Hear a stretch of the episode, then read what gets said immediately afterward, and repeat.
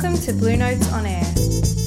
Join us as we chat with experts, analysts, and commentators from the Asian region about business, culture, and economics. Leadership is a fine balance. There is no question as a leader, you need to have a vision and, and, a, and a purpose for what you stand for. Today, former Telstra CEO David Thodey chats to ANZ's Paul Presland about leadership, customer centricity, and his time at Australia's largest telco. We hope you enjoy the discussion. Look, I can still remember that moment, and this is so true about customer centricity. I went to, you know, they, when you become CEO, you walk into a room and the media are there and the analysts and the photograph, you know, all the photographers. And there was some at the front who said, um, Mr. Thodey, and whoever, so he didn't know me because everyone calls me David. So he said, Mr. Thodey, Mr. Trujillo was an agent of change. What will you stand for?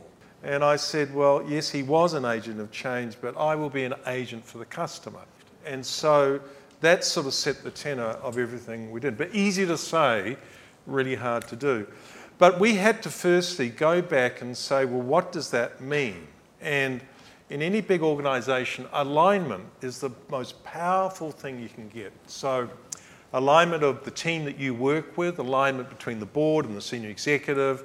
And we actually ended up after about seven months of deciding that customer service, or in our case, it was customer advocacy, was our number one priority, number one.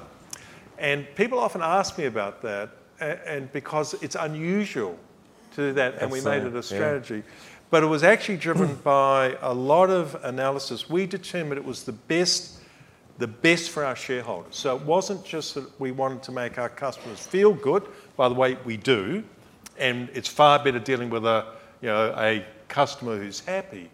But we realised it was the most fundamental financial imperative because, as, as you say here, you know, customers who are your advocates, they buy more products, they don't churn, and their lifetime value is far higher. You know, to win a customer costs you nine times more than to retain a customer.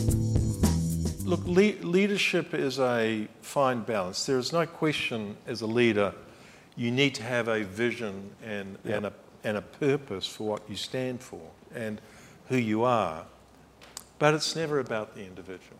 No. It's never about, and, and the very thought that any individual is all knowing, all wise, is just not true. Mm. Uh, it's just not true. So being able to create a team and grab alignment and then get the very best out of everybody around the table so when I say we, I do mean we, and I include the board, the senior leadership team, but everybody in the organisation. And that's why I think customer centricity or, or advocacy is such a powerful way to align people. You know, one of the things I learned on a customer centric organisation never stands still. Because if you truly listen to your customers, you, are, you never arrive. You never arrive. That is the wonderful thing you can always do better. You can always, you know, be, be more involved with the customer. You can drive product differentiation.